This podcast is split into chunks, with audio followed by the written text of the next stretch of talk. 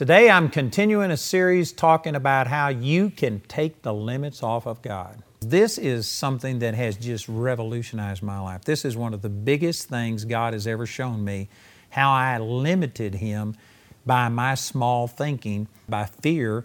I was talking about a fear of failure and a fear of people, a fear of man. And today I'm going to start talking about how that one of the ways that I limited God was by a fear of success. Now, a lot of people don't relate to this. There's a lot of people that think there's nothing to fear in success. Man, success means more prosperity, more acceptance, more influence, more all of these things, and they think all of this is wonderful, and uh, they just don't have any fear of success at all. But I did. This is taken from what God spoke to me January the 31st, 2002 and I tell you, it has revolutionized my life and ministry and the impact that I'm making on people. It has been huge. And I'm just telling you that one of the things that I feared was that if I began to succeed and if we became to where we were having more influence, more people coming, more uh, income, and more everything, I was fearful that that would destroy my relationship with the Lord. And I, again, know that there's not a lot of people that think the way that I do, and there's probably a, you know, there's most people would think, well, man, bring it on. I don't care that much about my relationship with the Lord. I want all of these other benefits. But to me, the most important thing in my life is my relationship with the Lord, my walk with God. And I'm going to say some things here that it may take me a while to explain this, but I want, to, I want you to listen because this is really true. And I believe that most people don't see this as a potential problem, and because of it, they don't have any resistance. They aren't uh, prepared for it. But I believe that the Scripture teaches that more people have been destroyed by prosperity than they ever have been by hardship. I believe that prosperity is a greater test of our integrity and our relationship with God than hardship is. And when I'm talking about prosperity, I'm not just talking about financial prosperity, but I'm talking about acceptance. I'm talking about being honored and recognized. You know, right now, I'm at a position in my life where I'm not going to go into any specifics, but for decades, uh, Jamie and I have just lived in a this isn't a complete absolute truth, but in a relative sense, we have lived in total obscurity. Uh, we didn't know anybody who was quote unquote famous. We didn't have the connections and the relationships that so many people had.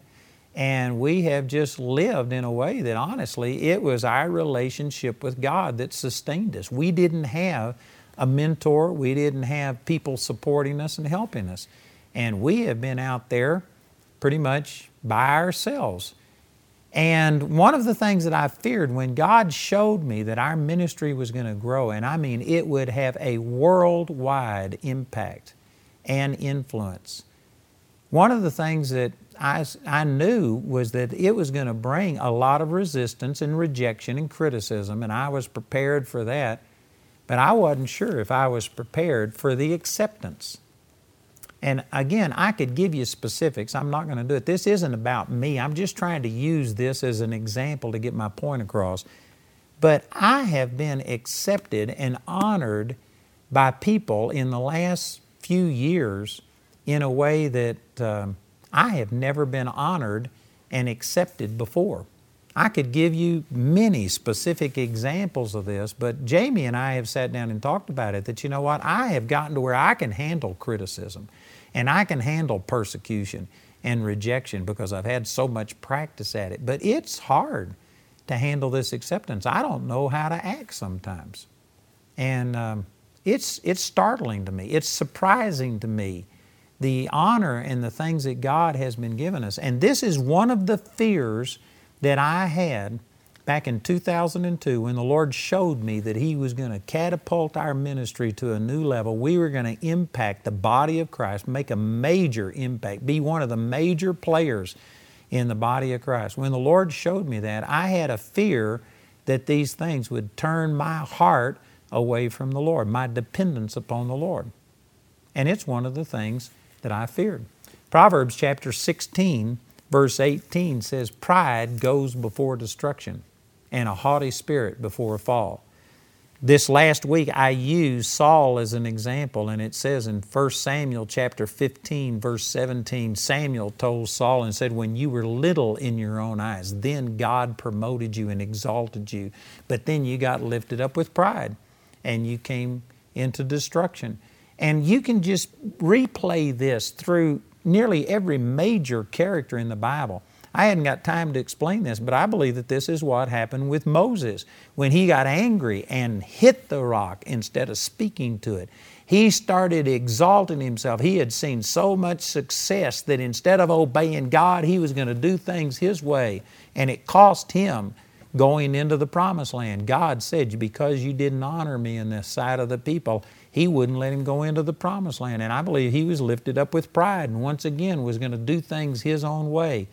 David did this in 1 Samuel chapter 11. You can see that at the time that kings go forth to battle, well, David was the king. He should have been doing what God anointed him to do, but instead, at, at uh, sunset, when other people were going to bed, David was getting up out of the bed, which means he was bored. He was sleeping during the day. He was so prosperous, he could send his generals to go fight his battles. He wasn't doing what he was called and anointed to do.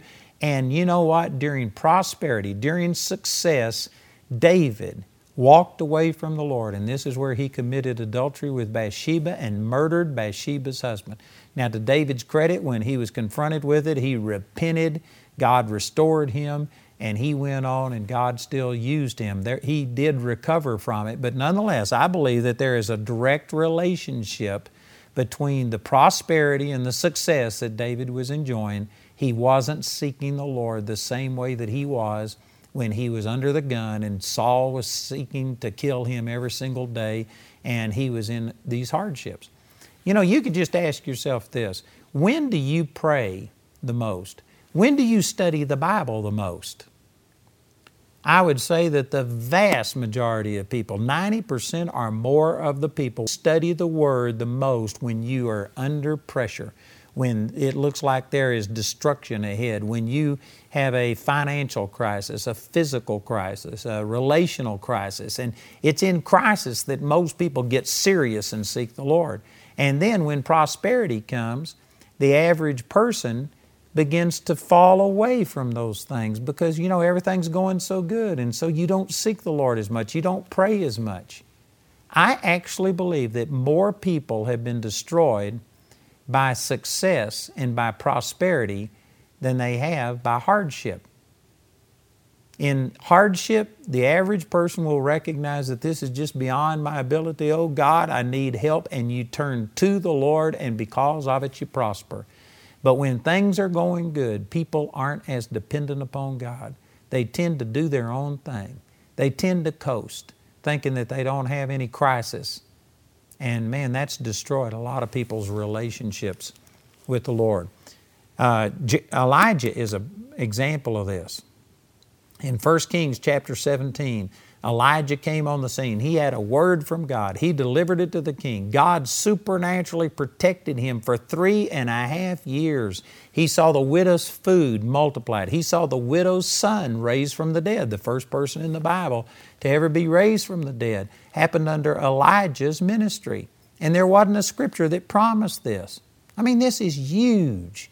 This is huge. He was walking with God in such humility and dependence upon God that he multiplied a tiny bit of oil, a p- tiny bit of meal every day for three years. He raised the widow's son from the dead. And then he called all of the people together. He got the king together and he built an altar and challenged the prophets of Baal. And he says, Let's build an altar, put an animal on it, wood there, but don't put any fire to it. And we're going to pray and let the true God answer by fire. And so they did this, and the prophets of Baal, they spent hours and hours cutting themselves, leaping on the altar, offering themselves as a sacrifice, calling on Baal to send fire and consume the sacrifice, and nothing happened. But then Elijah just simply, he made his offering, he poured water on it, and drenched the offering, the fire, and everything so that there would be no uh, suspicion that this was like spontaneous combustion, making it hard for God. And then he just prayed a simple prayer. The fire of God fell from heaven, consumed the sacrifice, the stones, everything. It was awesome, the supernatural fire of God. And an entire nation fell on their face and said, The Lord, He is the God. The Lord, He is the God. And right after that, he told Ahab, he says, You get into your chariot and head for Jezreel because the end of this drought is coming. I hear the sound of abundance of rain. He went up to the top of Mount Carmel. He prayed, and God broke the drought, and there was a mighty rain. And Elijah was so excited. His adrenaline was flowing so much that even though Ahab had a head start and Ahab had a chariot, Elijah outran him over 20 miles to Jezreel and got there before Ahab. Elijah was pumped. Elijah had had a solid string of nothing but successes. And you know what? It went to his head. And in the 19th chapter, you see where Jezebel heard about how he had killed the 850 prophets of Baal and the prophets of the grove and she sent him a note and said, God do so to me and more also if I make not your life like the life of one of these prophets that you've killed by this time tomorrow. And it says when Elijah saw that, saw what? He saw himself dead, like one of those prophets. And Elijah is the one that he'd killed 850 prophets. Imagine this if a man had a sword in his hand and killed 850 people, I guarantee you it would have had to have been a gruesome sight to see 850 bodies there, possibly parts of their bodies cut off. Gruesome. What an, what an image that had to have painted in Elijah's mind. And then he saw himself like one of those dead people. When he saw that, he ran from his, for his life, ran from a messenger with a note, a woman who threatened him. He had been so bold but all of a sudden, he was so weak that he ran. And finally, he told the Lord, He says, Take away my life because I am not better than my fathers. Now, that statement, let me just turn over and get the exact statement. This is in 1 Kings chapter 19. That statement says volumes. Because when he said 1 Kings chapter 19, let me read this to you. And in verse 4, it says, But he himself went a day's journey into the wilderness and came and sat down under a juniper tree, and he requested for himself that he might die, and said, It is enough now, O Lord, take away my life. For, the word for is a conjunction. Here's the reason he was willing to die, saying, God, kill me, take away my life. For, here, because I am not better than my fathers. You know what? He never was better than his fathers. God's never had anybody qualified working for Him yet. God doesn't use us because we are perfect and deserve it. Man, you can turn over to 1 Corinthians chapter 1, verses 26 through 31, and it talks about you see your calling, brethren, that there's not many mighty, not many noble, not all of these things. God chose the weak things of the world, base things of the world, things that are despised, things that are nothing, to bring to naught things that are the truth is, God doesn't have anybody who can represent Him perfectly. I don't represent God perfectly. God is so infinitely greater than what I am. He doesn't use me because I'm a silver vessel, but because I'm a surrendered vessel. God uses me in spite of me. It's all about Him. And actually, when God can use somebody like me and His power flows through me, people look at me and think, well, it can't be that hick on television. It can't be him. It has to be God flowing through him, and God gets the glory. God has chosen to use weak and base things of this world so that when He flows through us, He gets the glory. So the truth is, none of us are better than anybody else. It's not who we are, it's who we represent. It's not us, it's the message. And Elijah had missed that. He had had a, an unbroken string of successes, seen people raised from the dead, which nobody else in the history of the world had ever seen anybody raised from the dead, called fire down out of heaven, called for a drought. ended the drought, caused a revival, killed all of the false prophets of Baal. The people turned to God. He was riding high, and he got to thinking he was better than other people. You know what? Success corrupted Elijah. You know, again, I don't think that many people think this way, but I've seen these things in Scripture. And I realize that success and increased influence and things, it, it can go to your head, it can change you. And I was actually fearful of success. I didn't want to lose my relationship with the Lord. I didn't want to get lifted up in pride. And this was a major, major concern to me. And you know, because of that, uh, I was enjoying my anonymity. Now, again, going back to when the Lord first spoke this to me, this was January the 31st of 2002. At that time, we covered approximately 5 to 6 percent of the U.S. television market. And even though we were touching people and I was making an impact and, and God was using me and blessing me, I was pretty much under the radar.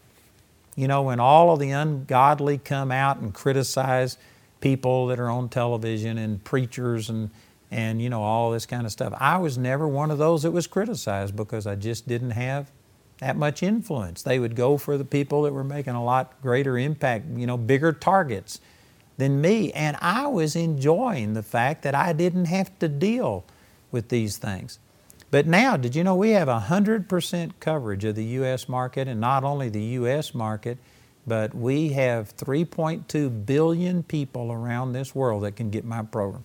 I had my sister in law in India in an exercise room in a hotel, and she was watching, and there I was.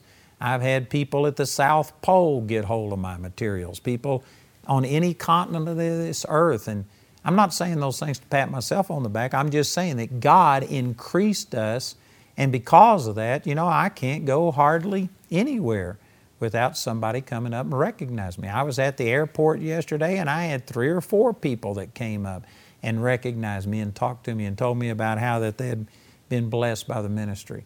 And because of that, I was just fearful that this increased recognition might somehow or another, you know, turn my heart away from God because I believe that there's examples of that, just like I've used about Elijah I believe that that's what happened with David. I believe that's what happened with Moses. There's just so many scriptures that talks about you got to walk humbly with your God and all of these things. And it's a lot easier to be humble when you aren't seeing success.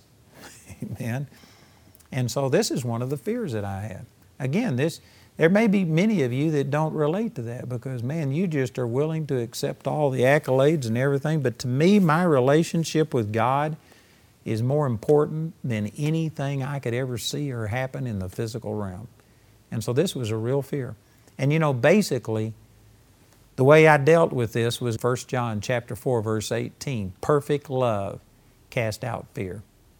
And the Lord just spoke to me and he said, "Andrew, I've been working on you for 34 years.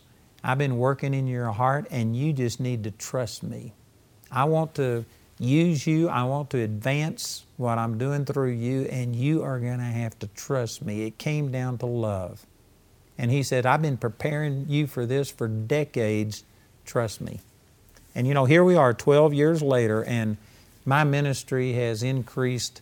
I couldn't even tell you exactly, but at least 15 or 20 times the size it was 12 years ago. And we're seeing things happen and I can truthfully say that my relationship with God is just as good as it's ever been. I'm still seeking the Lord. I get more out of Scripture than I ever have. I'm seeking the Lord. It has not turned my head, and I, you know what? I believe that I just had to trust God. So I'm sharing this in, in, in a sense like a part of my testimony. I'm not sure that there's a lot of people that fear success the way I did, but in case you do, in case you uh, recognize that God has destined you to do more than what you're doing and you're fearful about how this would affect you, affect your heart, and affect your relationship with the Lord. I'm telling you, you just have to trust the Lord. And I believe that God wants us to walk humbly with Him more than we do.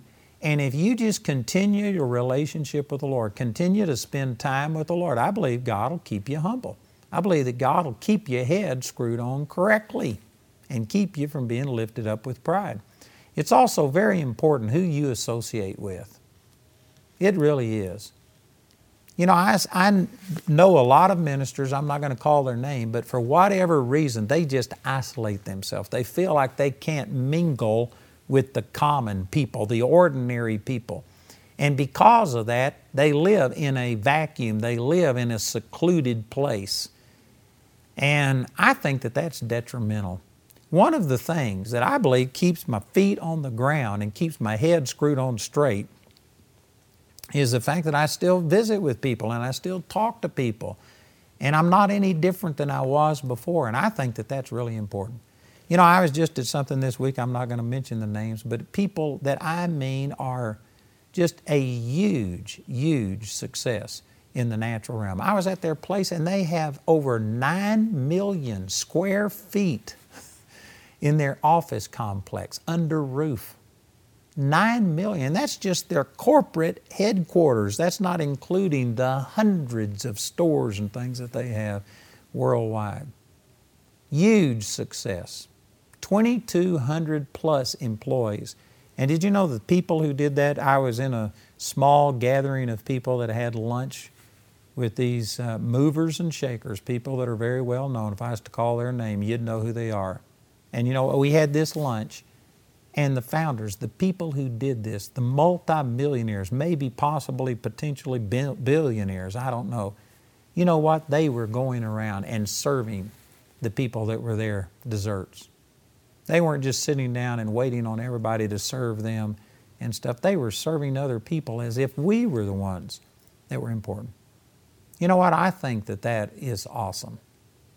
I think that that's a godly thing to do. And I'm telling you, you have to be aware of the dangers of success just the same as you do the dangers of hardships and things like that. I believe more people have been ruined through success than have ever been ruined through hardship. In Mark chapter 4, it talks about the, the cares of this world, the deceitfulness of riches, and the lust of other things enter in and choke the Word of God. And this is one of Satan's most successful ways to limit what God can do is to just get us lulled to sleep where we're just sitting here and enjoying life and there's nothing wrong with enjoying life but we we lose our priorities and you find that during extreme periods of prosperity that people get to indulging themselves in the cares of this life and the other things choke the word of God and keep it from bearing fruit and so uh, I believe that it's true in biblical and secular history that prosperity is probably a greater detriment to the spread of the gospel and of the things that God wants to do in your life than just about anything else. You can go back through church history and you can find that during times of persecution, when people were being martyred for their faith, every single time the church grows. I mean exponentially. I actually heard a statement just in the last few weeks that the largest place of growth in the church right now, explosive growth, is in Iran, where people are being put to death for being Christians, but that there is an explosion of growth in the Iranian church. It may be underground, we may have hard time quantifying it, but I heard a man, and again, I don't know that that's an accurate statement, but I heard a man saying that that's where the most explosive growth in the body of Christ has taken place. And this is consistent with history. You go through history, and when the church was persecuted, it grew exponentially. This is not because God puts persecution on us and hard times, and that's God's will. No, I believe God wants to bless us. But there are most people in prosperity, they just don't they don't focus on God the way that they do during adversity. And it's a shame that we have to have hard things to make us realize that having a fifth flat screen TV isn't really what it's all about. It's a shame that somebody's life has to be threatened and hardship comes, but nonetheless, during these times, it helps us get our things back into priority, get our priorities straight, and things work. So I'm saying all of those things to say that this is one of the fears that I had that limited God because I knew that with increased influence and success and growth and financial prosperity and recognition and honor and all of these things, there was a temptation there that I hadn't had to deal with before. I had been under the radar. And uh, I, I mean, people were staying away from my dr- meetings by the thousands, and I just didn't have to deal with these uh, issues of pride and things that come with success. And I was fearful of what it would do to me. Let me share some scriptures with you on this. Proverbs chapter 30, verse 7 says, Two things have I required of thee. Deny me them not before I die. Remove far from me vanity and lies. Give me neither poverty nor riches. Feed me with food convenient for me, lest I be full and deny thee and say, Who is the Lord? Or lest I be poor and steal and take the name of my God in vain. Boy, that is quite a statement right there, written by Solomon, the man who God gave this supernatural wisdom. And in verse 8, he says, Give me neither poverty nor riches. Feed me with food convenient for me. Did you know there's not very many people today who would pray that, pray that prayer? That would say, Don't give me too much, don't give me too little, just give me enough so that I'm not in need and not oppressed under that, but also don't give me so much abundance that I have more than what I can use. Boy, there's not very many people that would pray that. And again, it's because in the next verse he says, Lest I be full and deny thee. It's because at the time of this writing, Solomon put his relationship with God above anything that it could produce. That's the reason he was saying this. And you know, this is the fear that I had. I didn't want to get to a place to where I was swayed by the approval of people, the recognition, the acceptance of people and stuff. I valued my relationship with God more than anything else. And so that's the reason that Solomon prayed that.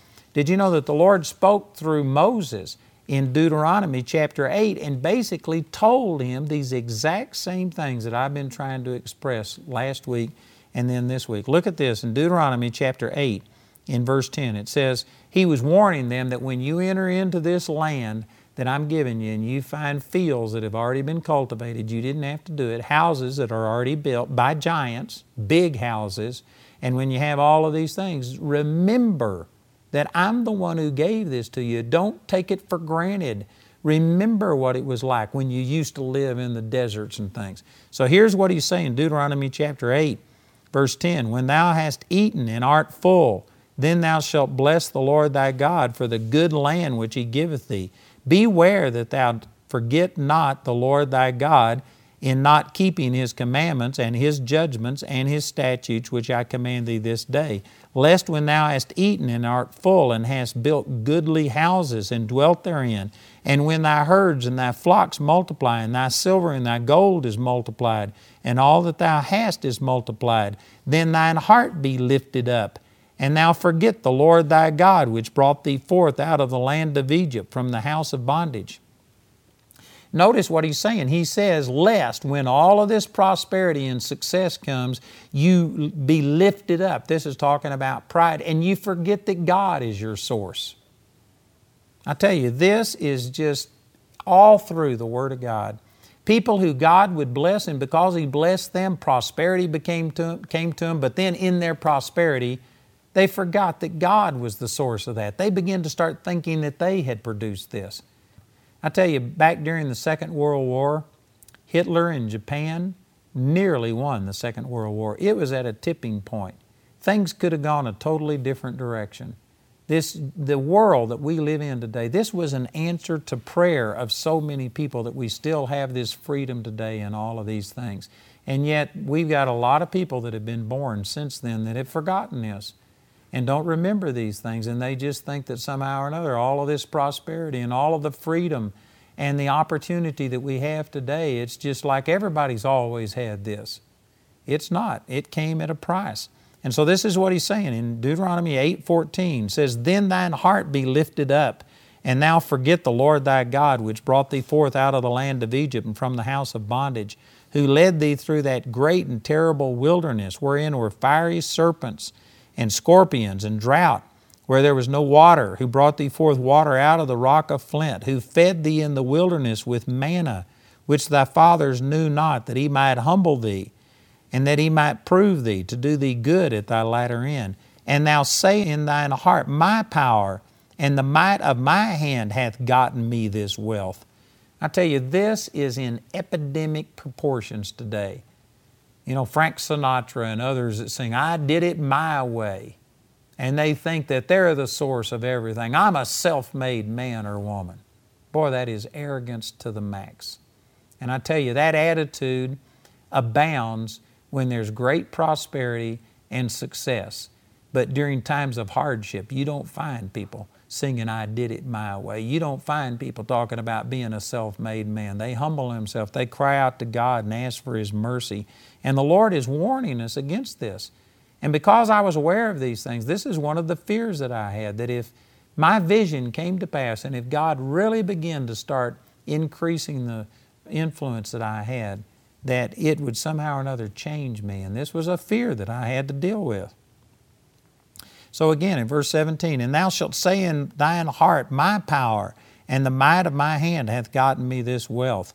But thou shalt remember the Lord thy God, for it is He that giveth thee power to get wealth, that He may establish His covenant which He sware unto thy fathers as it is this day.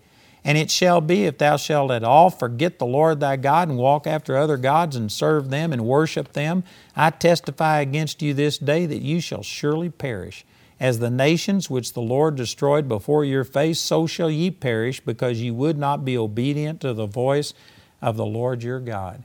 And you know, even though God will never leave us nor forsake us under this new covenant, that's the promise that we have in Hebrews chapter 13 Still, there is a principle here that applies to us, and that is that if we say in our heart, if we get lifted up in pride and think that you are somehow or another the source of all of your blessings, and if you don't recognize God as your source, then you will perish just like all of the people that have gone before us who got lifted up with pride and fell into destruction. I tell you, you have to guard against this, and this is one of the fears that I had a fear of success turning my heart away from the Lord. In 2 Chronicles chapter 26 verse 16 it says, "But when he was strong, his heart was lifted up to his destruction, for he transgressed against the Lord his God and went into the temple of the Lord to burn incense upon the altar of incense." This is talking about Uzziah the king, and this king was he started out very humble. He sought the Lord and he saw great things happen. He put the idols out of the country. He turned to the Lord. God blessed him. He was a success in, uh, in campaigns, in battles. And I mean, God just blessed Uzziah in supernatural way. But when he was strong, his heart was lifted up, and he stepped out of the office of being the king and he stepped over into trying to be a priest. He thought, I can do it all. And I tell you, you need to know your place. I'm not saying that you need to uh, have an inferiority attitude or anything like that. We need to be honest and recognize what God has anointed us to do. But you also need to recognize that none of us are the total expression of God. You cannot be all things to all people, and you need to know what God has called you to do. You know, the guy who helped me found our Charis Bible College, he had a saying that I refer to often, and it says, If you want to uh, destroy a man's vision, give him two. Man, that's a great statement. The Apostle Paul said in Philippians chapter 3, This one thing I do. If you are going to really prosper, you got to find out what God has anointed you to do, and you've got to do it. And you can't step out of the anointing that God has placed on your life and get lifted up with pride and just think that you can do anything.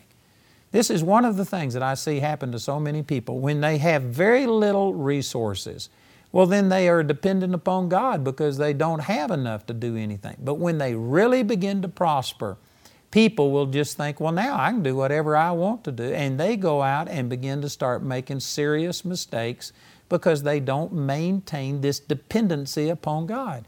You need to be as dependent upon God if you have millions in your bank account as if you have $10 in your bank account. You need to be dependent upon God.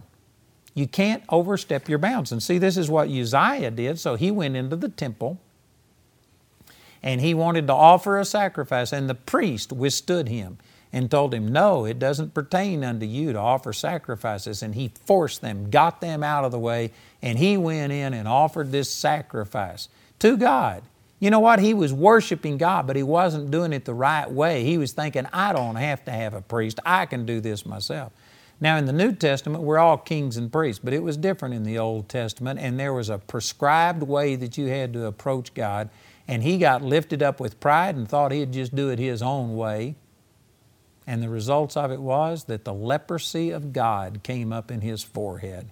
And when the priests saw it, they recoiled, they stepped back in fear. And when Uzziah saw what had happened to him, he ran out of his own accord and he remained a leper until the day of his death. And it goes on to say there in 2 Chronicles chapter 16 that even in his old age, he was diseased in his feet, but instead of being dependent upon the Lord, he became dependent upon the physicians. And because of it, he died in agony. And he just began to do things his own way. And it was because it specifically said that when he was strong, his heart was lifted up to his destruction.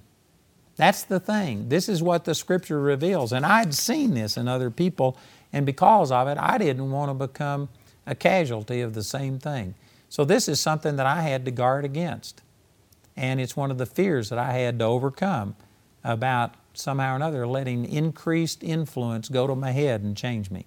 I've already used 2 Samuel, but it talks about that uh, David was lifted up. He wasn't doing what God called him to do, and because of it, he entered into adultery and then even murdered to commit his adultery. And praise God, he repented of it. God was able to restore him, but it was pride that caused him to be lifted up. The same thing happened in 1 Samuel chapter 15, verse 17 about Saul. I talked about that earlier in the week. And then in 1 Samuel chapter 15, verse 23, it says, For rebellion is as the sin of witchcraft, and stubbornness is as iniquity and idolatry. Because thou hast rejected the word of the Lord, he hath also rejected thee from being king.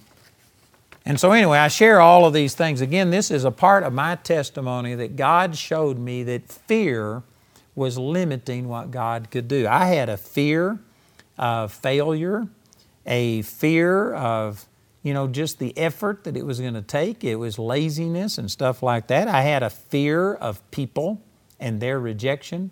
But then I also had a fear that if I really accomplished what God wanted me to do, that somehow or another it was going to change me. And I believe that there are a number of people that this is honestly a fear with you. You just aren't doing anything you aren't stretching yourself, and you know what? You don't have to deal with pride and arrogance, and you don't have to deal with these things. And so you're shooting at nothing. You hit it every time, and that's one way to keep from getting lifted up. Amen. You just never have allowed yourself to reach your full potential. But I tell you, this is a fear that you have to deal with. For you to go out and accomplish what God really wants to do through you, I guarantee you it is going to mean that some honor and stuff comes towards you. Let me use this verse out of uh, 1 Samuel chapter 2. And this is where uh, Eli had been honoring his sons more than he honored God. His sons were actually reprobate and they were committing adultery with the women who came to the temple and, and they would have sex with them right there in the temple. And Eli knew about it but he wouldn't do anything. He actually honored his children more than he honored God, and he wouldn't put them out of the priesthood. And so, because of it, uh, the Lord sent a prophet to Eli, and here's a part of this prophecy in 1 Samuel chapter 2, verse 30. He says, Wherefore the Lord God of Israel saith, I said indeed that thy house and the house of thy father should walk before me forever, but now the Lord saith, Be it far from me. For them that honor me, I will honor, and they that despise me shall be lightly esteemed. And he goes on, and what basically happened was Eli lost the priesthood, and his children were taken out of the priesthood, even though God had prophesied that they would have it forever. And so he changed right here. This is a pivotal scripture, but the point I was wanting to make is he said, Those that honor me, I will honor. And you know, at one time, I just um, didn't think that recognizing people for what they've done. Like this was specifically a friend of mine was being honored on his birthday for being in the ministry for decades and the things that he had done. And they asked me to be a part of it. And I was out walking and praying about this. And I thought, God, we aren't supposed to really honor people and stuff. You get all of the glory. And as I thought about it, the Lord reminded me of this verse and told me, Those who honor me, I will honor. And He began to show me, like uh, Joshua, when Joshua, in the first chapter of the book of Joshua, when he was going into the promised land, the Lord said, Today I will start magnifying you in the sight of all of the people so that they will recognize that as I was with Moses, I'm going to be with you also. And He just began to show me other things. And I began to see that no, God does honor people. It's not correct to just sit there and reject all honor and to say, no, it's not me, it's not me, it's not me. Everybody knows it's not you, but you. They aren't honoring you, they're honoring what God has done in your life and the way that you have cooperated. But God honors people. And this is part of it. If you go and accomplish what God called you to do, there is going to be honor and recognition that comes your way. And God does that. You know, God is a good God. There's times that the Lord, I've been thanking Him for what He's done, and the Lord has turned around and said, Thank you. And I know that there's probably people saying, God would never thank a human being. Well, God honors those who honor Him. And even though I am not deserving of everything God has done, I have sought to honor Him. I have cooperated. And you know what? God honors me, and He will honor you. And you're going to have to recognize that with you fulfilling God's plan for your life, there is going to be honor and recognition that will come your way, and you have to deal with that and keep your heart humble. And you do that by just staying in the presence of God. You know what? God will keep you humble. God will keep things in the right perspective. If you isolate yourself and only get to reading your own press releases, man, your heart can be lifted up to your own destruction. But this was one of the fears that I had to deal with. And so I've shared this with you, and hopefully this has helped some of you. Maybe there are some of you that weren't even aware that with increased influence comes increased uh, potential for failure. And now you are aware of it, and praise God, you can guard your heart against it.